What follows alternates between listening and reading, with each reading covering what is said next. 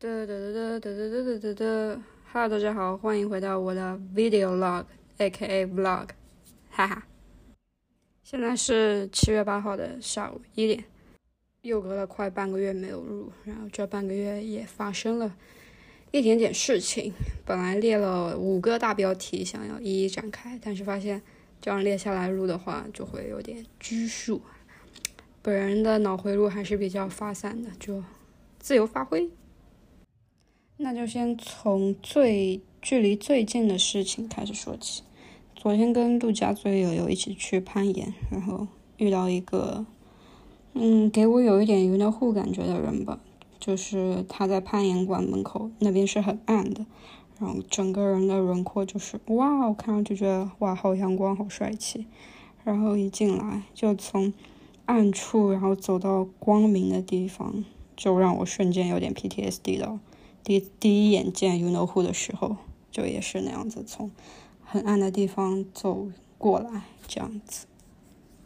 然后昨天攀岩馆人又很多，然后又有这种类似 UNOHO 的人存在，我就整个不敢玩。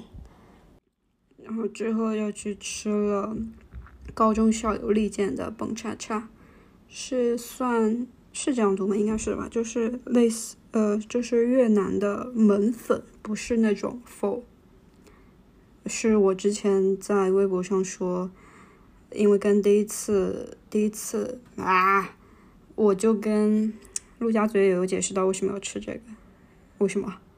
因为我跟尤南户第一次出来吃的外卖就是 f 然后我又对尤南户念念不忘。然后我就在微博上说，以后我跟每个男的出来 date，我都要吃否。然后我的高中校友给就给我推荐了这家越南门粉，虽然不是否，但也是 kind of 对吧？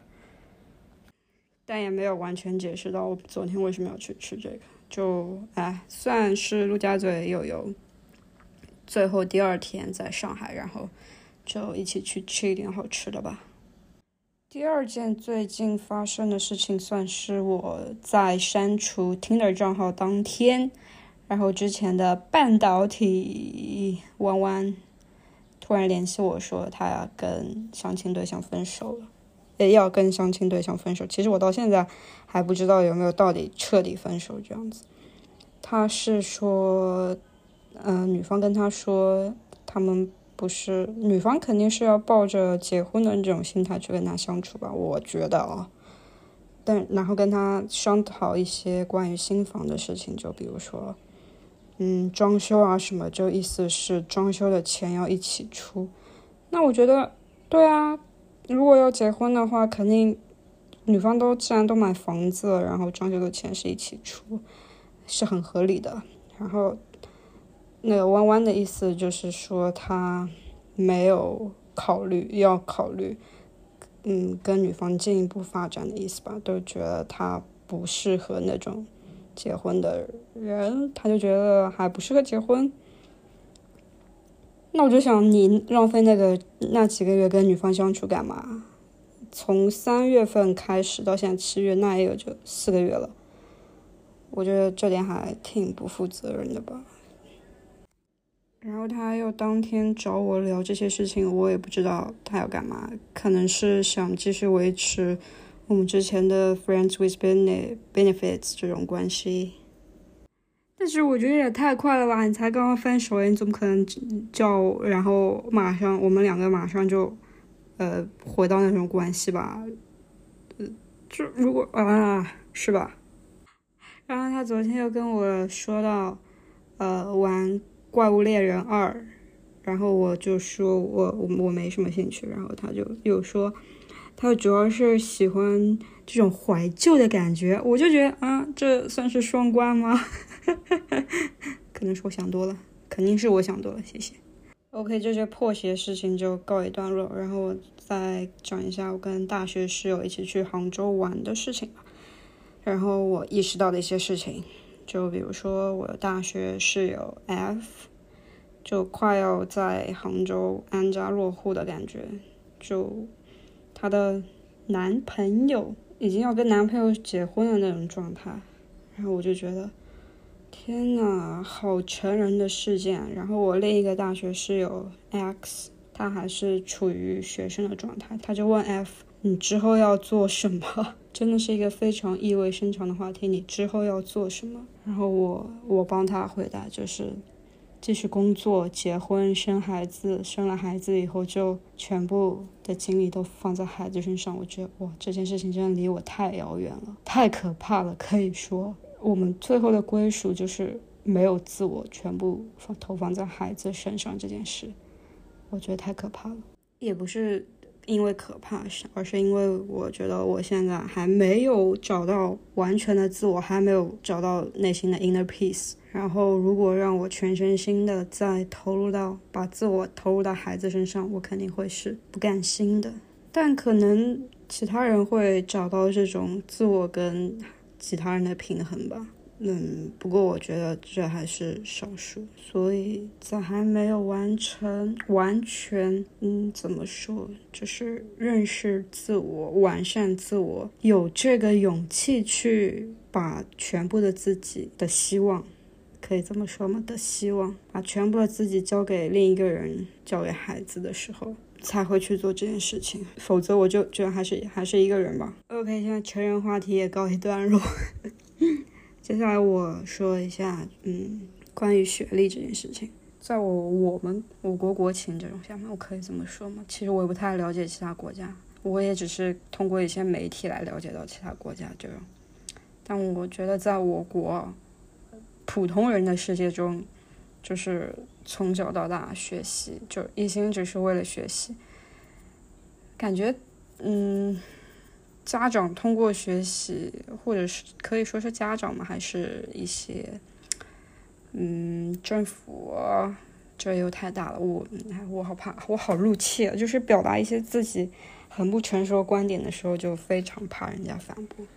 但是其实反驳也无所谓啊，就是一种观点的碰撞，有摩擦才会有火花，对吧？让内心学习，然后没有其他的兴趣爱好，就你长到。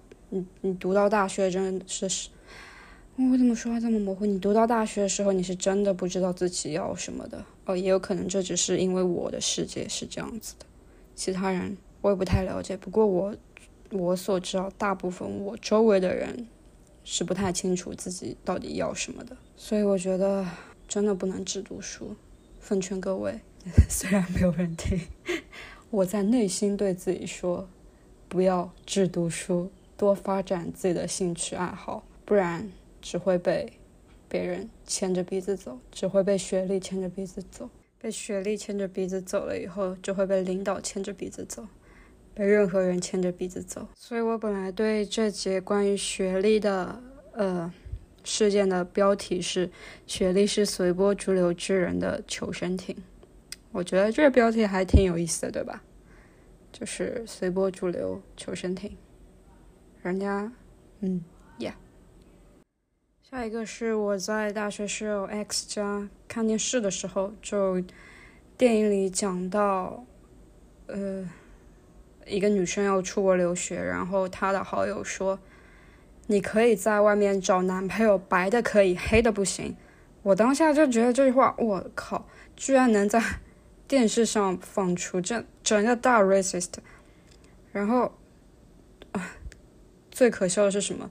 最可笑的是，他也这样对我说。他说：“你也要这样，你在外面也要这样，找白的可以，黑的不行。”我当下就非常很严肃的问他：“为什么？你不觉得你这样是种族歧视吗？”然后他就有点露怯，他就说：“这只是我个人喜好，我不喜欢黑人。”他这样说。然后我当下我就有点不太清楚，就是这到底算是 racist 还是个人的 preference？这。其中的界限到底在哪里？还是这其实就是 racist？可能对于个人来说，这算是一种 preference，但是在媒体上出现，我觉得这是非常不应该的。还是我自我审查太严重，太政治正确了。然后又在车上说到，说我去国外留学怎么样？说是只能在那边短期生活才会觉得好，长期生活的话肯定不会不如在中国。我就想说，我想说跟我说这些是想要让让我爱国的意思吗？然后又说到美国枪击案啊，美国不安全，枪击案太多，不如中国怎么样？我就觉得，嗯，我就觉得你就嗯愿意听一些媒体带有偏见的色彩，来愿意相信你愿意相信的东西就可以了，就没有必要跟你观点不同的人讨论这些。就我们两个人的立场本来就已经完全不同了，你要再讨论一些什么东西出来，我觉得是没有结果的，只会有更大的分歧而已。况且我对现在的大学生以及之后的年轻人，我也不抱什么太大希望。毕竟现在带有偏见的媒体，带有全世界都有吧，这样信息又不流通，然后越来越封建的社会，我觉得没有什么进步可言吧。好了，最后聊一点轻松愉快的内容，就是我最近一个月都每个月每周都会去玩户外，哎，也不能说玩户外，就是参加一些登山、爬山、徒步什么的。这整个事情带给我的体验是非常好的，因为在户外就是必须要靠一些朋友啊，或者靠一些胆量，就比如说走那种很陡的下坡的时候，你真的要。勇敢的迈迈出去。如果你一直犹豫不决的话，你就真的很有可能发生危险。或者下坡的时候，你需要朋友的帮助，帮你牵一下、拉一把手，就会认识一些朋友，既认识一些朋友，又扩大自己的胆量，就让自己变得勇敢吧。就真的有跳脱到舒适圈。我觉得，如果大家真的想，嗯，玩一些、接触一下大自然的话，玩真的可以去玩一些户外运动，就从最简单的徒步、登山开始，真的会是一种非常不一样的体验。OK，今天内容就到这里吧。